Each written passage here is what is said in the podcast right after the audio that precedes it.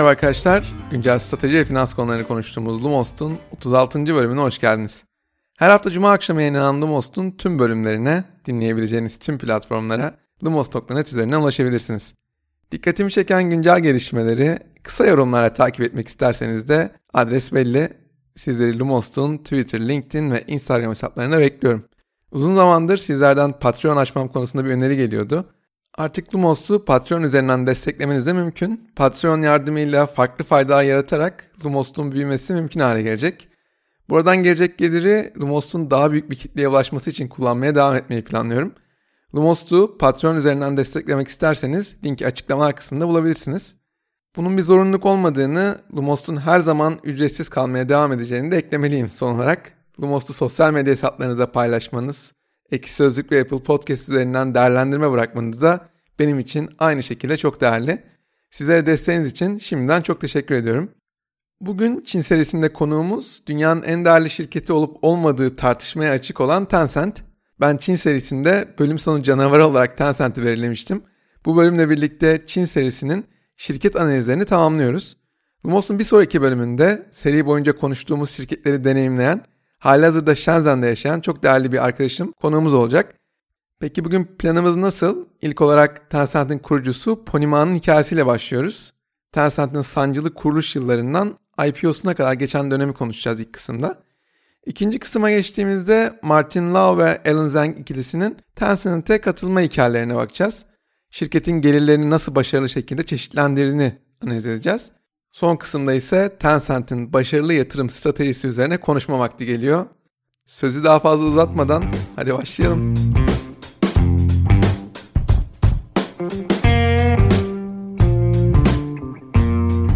Ponima 1971 yılında Hainan eyaletine doğuyor. 13 yaşındayken Shenzhen'e taşınıyor. Yani onun için doğru zamanda doğru yerde diyebiliriz. Ponima okul yıllarında çok başarılı bir isim. Üniversiteye giriş sınavlarında Çin'de istediği üniversiteye girebilecek kadar yüksek puan alıyor. Ancak ailesine olabildiğince yakın kalmak için Shenzhen Üniversitesi'ni tercih ediyor. Ponima astronomi üzerine okumak istese de Shenzhen Üniversitesi'nde böyle bir bölüm yok. Bu yüzden astronomi yerine bilgisayar bilimi okuyor. Ma'nın bilgisayarlar konusunda doğal bir yeteneği söz konusu. Okulda düzenlenen hacking yarışmalarını kazanmak konusunda en favori isim. Üniversite okurken staj yaptığı şirkette yan proje olarak borsa analiz yazılımı geliştiriyor. Bu yazılım dönemi için o kadar başarılı ki yaklaşık 3 yıllık maaşına yazılımı satmayı başarıyor. Ma 1993 yılında üniversiteden mezun oluyor. O dönemin popüler bir teknolojisi var. Nedir bu? Pager'lar. Ponima da ilk olarak pager'lar için yazılım geliştiren China Motion Telecom Development'ta çalışmaya başlıyor. Burada yönetici pozisyonuna kadar yükseliyor. Yaklaşık 5 yıl çalışıyor. Bu 5 yıllık çalışma döneminde Çin serisinde adından sıklıkla söz ettiğimiz dönemin popüler çevrim içi sohbet kanalı Fidonet'te adeta ikinci bir hayat yaşıyor. Tencent'in kuruluşunda da Fidonet'in etkisini görüyoruz zaten. Hatırlarsınız Fidonet'i önceki bölümlerde Çin'in PayPal mafyasına benzetmiştik. Ponima'nın Fidonet üzerinden sürekli iletişim halinde olduğu isimler arasında Xiaomi'nin kurucusu, geçen bölüm üzerine çok konuştuğumuz Lei Jun var. Ayrıca NetEase'in kurucusu William Ding ile de sürekli iletişim halinde. Biraz onların başarısından da ilham alarak kendi şirketini kurmaya karar veriyor. Üniversiteden yakın arkadaşı Zhang Zidong'u onunla beraber yola çıkmaya ikna ediyor.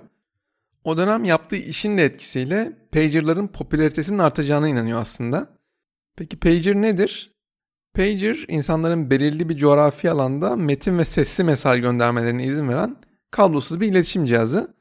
E, Tencent pager'ların internet kullanarak birbirine bağlanması fikri üzerine kuruluyor zaten. İnsanların e-posta, haber ve daha fazlasını gönderebilecekleri ilkel bir mobil internet ağ benzeri bir yapı aslında hayal ettikleri. Fikir olarak kulağa mantıklı gelse de pratikte başarı elde edemiyorlar ne yazık ki. Bunun dışında yan proje olarak Amerika'da o dönem çok popüler olan ICQ'nun Çin versiyonunu hayata geçiriyorlar. İsmi ne peki? Çok yaratıcı OpenICQ. Pager fikrinin aksine inanılmaz bir ilgi görüyor. Ürünün büyümesi o kadar hızlı ki bir süre sonra server masraflarını karşılamak bile Tencent için imkansız hale gelmeye başlıyor. Yetmezmiş gibi ICQ'nun sahibi AOL'in Tencent'te telif ihlaliyle ilgili dava açmasıyla birlikte tam bir çıkmazın içine giriyorlar. Sadece 9 ayda 1 milyon kullanıcıya erişen OICQ için yatırım bulmaya çalışıyorlar. Bu kadar hızlı büyüyen bir ürünün kolaylıkla yatırım bulduğunu düşünebilirsiniz ama işler hiç de bekledikleri gibi gitmiyor. Uzun uğraşlar sonucunda sadece 5,5 milyon dolar değerleme üzerinden bir yatırım bulabiliyorlar. Bu yatırımın arkasında kim var? ABD merkezi Çinli girişim sermayesi IDG Capital. Yatırımın hemen arkasından AOL de Tencent'e açtığı isim hakkı davasını kazanıyor. Tencent uygulamanın ismini QQ'ye çevirerek yoluna devam ediyor. Uygulama asıl yükselişini internet kafelere borçlu. Şirket gelir modeli olmadan 100 milyon kullanıcıya ulaştığında artık server maliyetlerini karşılamak imkansız hale geliyor. Yeni bir yatırım turuna çıkma zamanı. Yatırım bulmayı başarıyorlar bir kez daha ama buldukları yatırım pek de tahmin etmedikleri bir yerden geliyor. Güney Afrika'nın en önemli medya gruplarından biri olan Naspers, 60 milyon dolar değerleme üzerinden Tencent'e yatırım yapıyor. Naspers sadece 32 milyon dolar karşılığında Tencent'in %46.5'lik hissesini aldığında muhtemelen internet tarihinin en karlı yatırımlarından birini yaptığını hayal etmiyordu. Yıllar içinde sahip olduğu hisselerin bir kısmını satan Naspers, bugün hala Tencent'in yaklaşık %31'ine sahip. Tencent'in bugünkü piyasa değerinin 730 milyar dolar olduğunu düşünürsek, Naspers bugün yaklaşık 220 milyar dolarlık bir Tencent hissesine sahip. 2001 yılına geldiğimizde cep telefonlarında kullanılmak üzere mobil QQ'nun duyurulmasıyla Tencent ilk kez kar etmeye başlıyor. 2002 yılında ise kullanıcıların avatarlarını kişiselleştirmelerine izin veren Koreli Say Club'dan esinlenerek benzer bir özelliği platformuna dahil ediyorlar. Tencent ayrıca QQ'nun içerisinde sunduğu indirimler için Red Diamond isimli özel bir üyelik de başlatıyor. Yapılan bu geliştirmelerle Tencent mesajlaşma platformunun ötesine geçmeye başlıyor. QQ'nun büyümesinde internet kafelerin çok önemli bir rolün olduğunu konuşmuştuk. İnternet kafelerde oyun oynarken QQ üzerinden sohbet etmenin çok popüler olduğunu keşfediyor Tencent. Buradan yola çıkarak hem küçük oyun stüdyoları satın alıyor hem de kendi oyunlarını geliştirmeye başlıyor. Ve böylece QQ platformuna oyunlar ekleyerek bunun üzerinden büyüyor. Tencent'in kurucusu Ponyman'ın hikayesiyle başladık. Sancılı kuruluş yıllarına baktık. Şimdi ikinci kısımda şirketin IPO sürecini, Martin Lau Alan Zhang ikilisinin Tencent'e katılma hikayelerini ve şirketin gelirlerini nasıl başarılı şekilde çeşitlendirdiğini konuşacağız.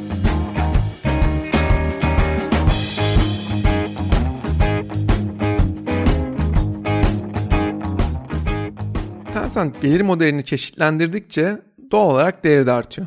Bu sayede 2004 yılında Hong Kong borsasında 790 milyon dolar değerleme üzerinden halka arz ediliyor. Bugün şirketin değerinin 730 milyar dolar olduğunu düşününce 16 yılda yaklaşık 900 katlık bir değer artışı söz konusu. Tencent'in IPO'sunu önemli hale getiren bir diğer önemli gelişme ise Martin Lau'nun şirkete katılması. Onun ne kadar önemli bir isim olduğunu Lumos'ta daha önceki bölümlerde birkaç kez daha konuşmuştuk. Tencent'in IPO sürecini yöneten Martin Lau, IPO sonrası Goldman Sachs'tan ayrılıp strateji ve yatırımdan sorumlu genel müdür yardımcısı olarak Tencent'e katılıyor. Ponima gibi çok teknik, sessiz bir profilin tamamlayıcısı oluyor Martin Lau.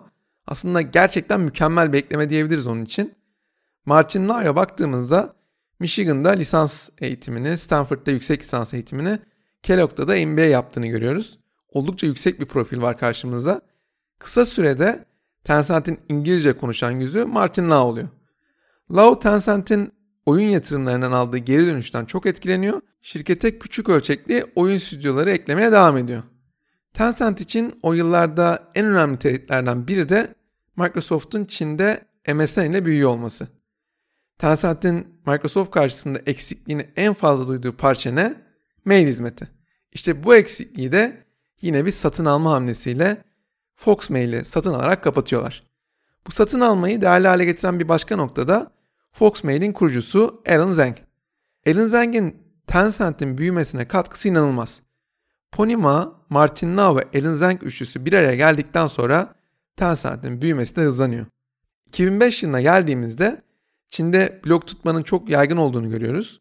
Tencent bu yükselişi görerek blog tabanlı sosyal ağ Qzone'u tanıtıyor. O dönem Facebook'un yükselişiyle beraber Facebook'ta olan özelliklerin benzerlerini Qzone'a eklemeye başlıyor. Tencent'in Qzone'u 3. parti yazılımlara ve oyunlara açık bir sosyal ağ yapma kararı 2010 yılına geldiğimizde Qzone'u 500 milyon aktif kullanıcıya sahip bir platform haline getiriyor. Lumos'un 35. bölümünde Kik Messenger'dan esinlenilerek Xiaomi ve Tencent arasındaki mobil mesajlaşma rekabetini konuşmuştuk. Alan Zhang ve ekibinin geliştirdiği WeChat, Tencent tarihinin açık ara en önemli uygulaması. Hikayenin devamında WeChat'in Çin'de modern yaşamın bir parçası haline geldiğini artık hepimiz biliyoruz zaten. 2013 yılında uygulamaya dahil edilen WeChat Pay ve 2017 yılında dahil eden mini programlar sonrası Tencent artık Alibaba ile birlikte Çin'in en önemli iki teknoloji şirketinden biri hatta bana göre en önemlisi. Peki Tencent'in gelir modeli nasıl? Şirketin son 4 çeyrekte ürettiği toplam gelir 68 milyar dolar. Brüt kar marjının %45, net kar marjının %31 olduğu oldukça yüksek kar marjına sahip bir iş yapıyor. Şirketin gelirlerini 4 ana başlıkta toplayabiliriz.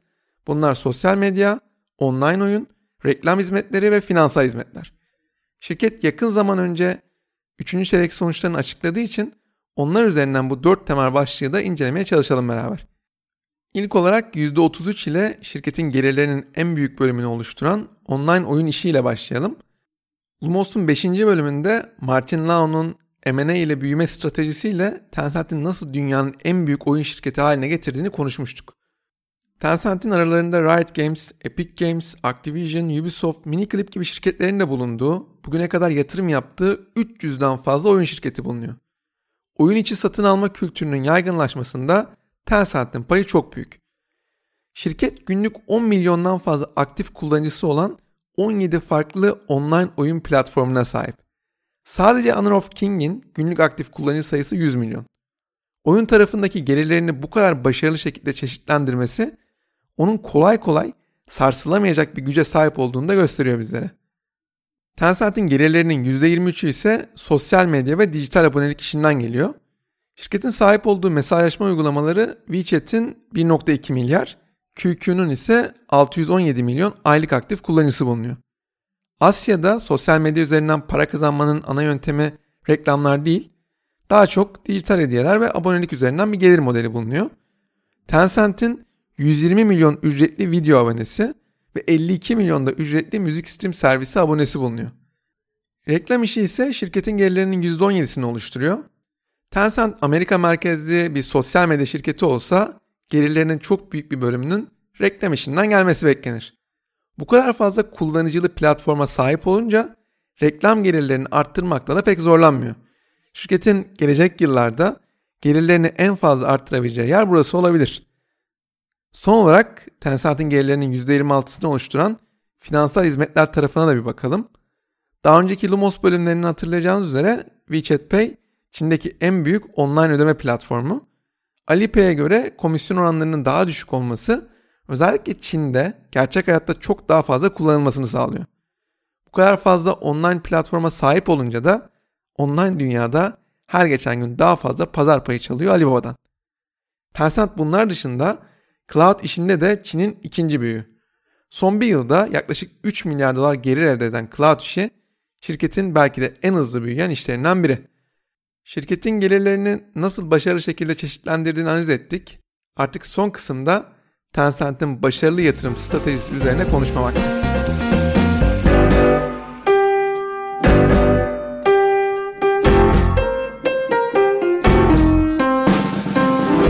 Dünyadaki milyarlarca internet kullanıcısı için büyük miktarda kişisel veri Tencent'in kontrolü altında.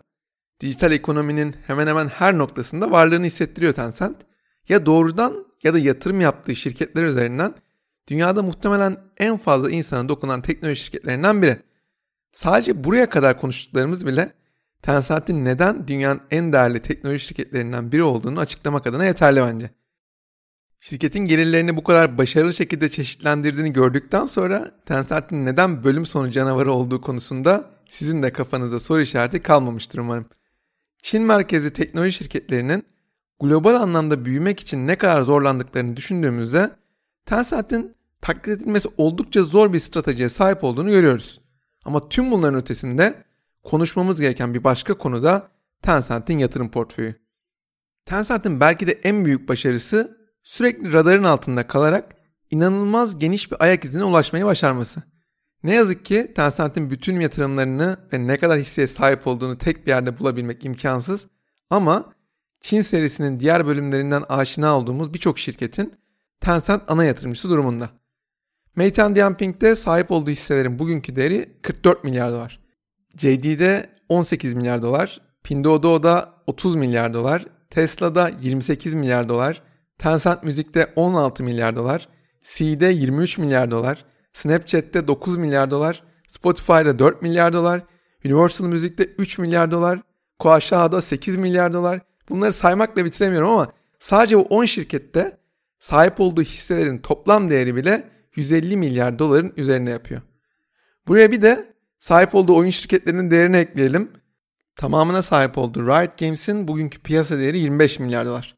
Epic Games'te sahip olduğu hisselerin değeri 10 milyar dolar. Supercell'de 10 milyar dolar. Activision'da 3 milyar dolar civarı hisse sahibi bir Tencent var. Şu ana kadar saydıklarım şirketin yatırımlarının sadece çok küçük bir kısmı. Tencent'in 800'den fazla, evet yanlış duymadınız 800'den fazla yatırım bulunuyor. Bu şirketlerin 70'i halka açık, 160'tan fazlası unicorn yani 1 milyar doların üzerine değerlemeye sahip. Tencent'in yatırımları oyun, eğlence, e-ticaret ve fintech sektörlerinde yoğunlaşıyor. Yatırımlarında 400'den fazla yönetim kurulu koltuğu olduğunu görüyoruz. Bu yatırımların toplam değerinin ne kadar olduğunu hesaplamak imkansız ama 400 milyar dolar civarı olarak bir tahminde bulunsak abartmış olmayız. Bu bilgiyi öğrendikten sonra insan istemsizce şirketin piyasa değerini tekrar hatırlamak istiyor. Tencent'in bugünkü piyasa değeri 730 milyar dolar. Tencent'in Çin yatırımlarında WeChat'in ve WeChat Pay'in ona sağladığı avantajı zaten biliyoruz. Bunun en büyük etkisini kendisine ait bir e-ticaret sitesi olmamasına rağmen JD, Pinduoduo ve Meituan Dianping yatırımlarıyla Alibaba'nın e-ticaret tarafında görünmeyen rakibi olmasından anlıyoruz. Elinde WeChat gibi bir araç olunca şirketleri analiz etmeniz de kolaylaşıyor. WeChat içindeki resmi hesapların ya da mini programların verilerini analiz ediyor, potansiyeli en yüksek şirketi seçiyor. Bu arada şunu söylemekte de fayda var. Amerika'da VC'ler Google ve Facebook'un sarsılmaz gücü sebebiyle son kullanıcıların merkezine alan girişimleri desteklemekten çekiniyorlar. Çin'de VC'ler uzun vadede Alibaba ve Tencent'in yatırım yapmak isteyeceği startupları özellikle seçiyorlar. Çünkü bu şirketler zamanı geldiğinde onlar için çıkış bileti anlamına geliyor. Tencent'in yatırımlarının bu kadar yüksek başarı yüzdesine sahip olmasının bir başka sebebi de Çin'e giriş yapmayı düşünen her şirket için Tencent'ten daha iyi bir partner olmaması. Bunu özellikle oyun işinde çok daha fazla kullanıyor. Activision, Electronic Arts, Nexon, Ubisoft gibi şirketler Çin pazarına girebilmek için partner olarak Tencent'i özellikle tercih ediyorlar. Çin'de oyun lisans almanın çok zor olduğunu biliyoruz. Yasaklara hızlı reaksiyon verebilmesi için Çin hükümetine yakın çalışması Tencent'i her oyun şirketi için doğal bir partner haline getiriyor. Bunu sadece oyun işinde görmüyoruz. Kanadalı kahve zinciri Tim Hortons tamamen alakasız bir sektörde olmasına rağmen Çin'e girerken Tencent ile beraber hareket ediyor. Universal ve Warner Music Group gibi müzik endüstrisini kontrol eden şirketlere yatırım yaparak bu şirketlerin sahip olduğu kataloğun Çin'deki lisansını kontrol etmeyi de başarıyor Tencent. Bütün bu stratejinin mimarının Martin Lau olduğunu konuştuk. Tencent bu kadar çok yatırım yapmasına rağmen herhangi bir yatırım bankasının desteğine ihtiyaç duymuyor. Eski Goldman Sachs çalışanı Martin Lau tarafından kurulan 60 kişilik bir şirket içi yatırım takımını bünyesinde barındırıyor. Bu ekip bütün işlemlerin altından kalkmayı başarıyor. Şirketin yatırım yaptığı girişimlere en önemli şartı ne?